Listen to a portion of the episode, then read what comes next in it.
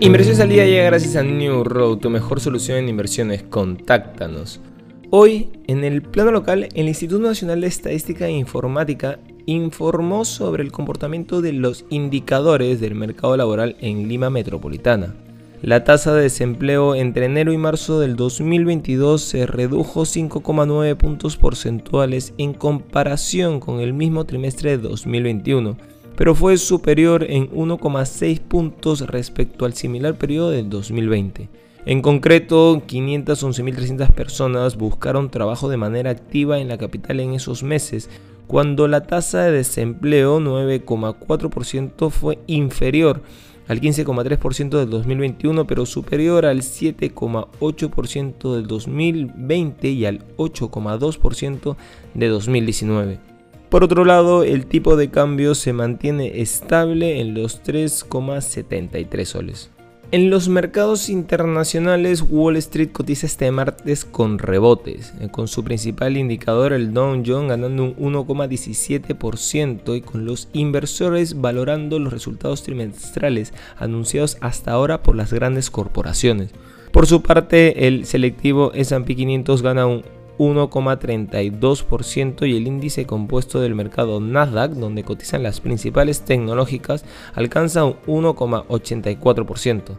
Los rendimientos del tesoro aumentaron el martes de forma generalizada, siendo las tasas de la parte corta de la curva las que lideraban el camino al alza, mientras que las ventas masivas de bonos impulsó el rendimiento del bono de referencia a 30 años por encima del 3% por primera vez en 3 años.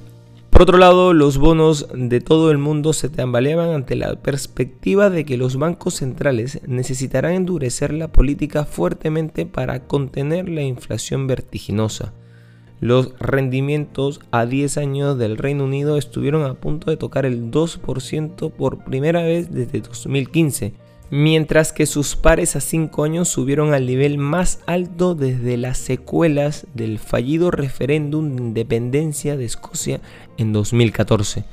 Los rendimientos de referencia alemanes estuvieron a menos de 10 puntos básicos de llegar al 1% por primera vez en 7 años. Y no queremos irnos sin mencionar que la economía de Ucrania perderá en 2022 algo más de un tercio de su valor, en concreto un 35%, por el efecto de la invasión rusa, según el FMI, que pronostica que los perjuicios de la guerra se prolongarán muchos años, incluso si el conflicto bélico llegase a una pronta resolución.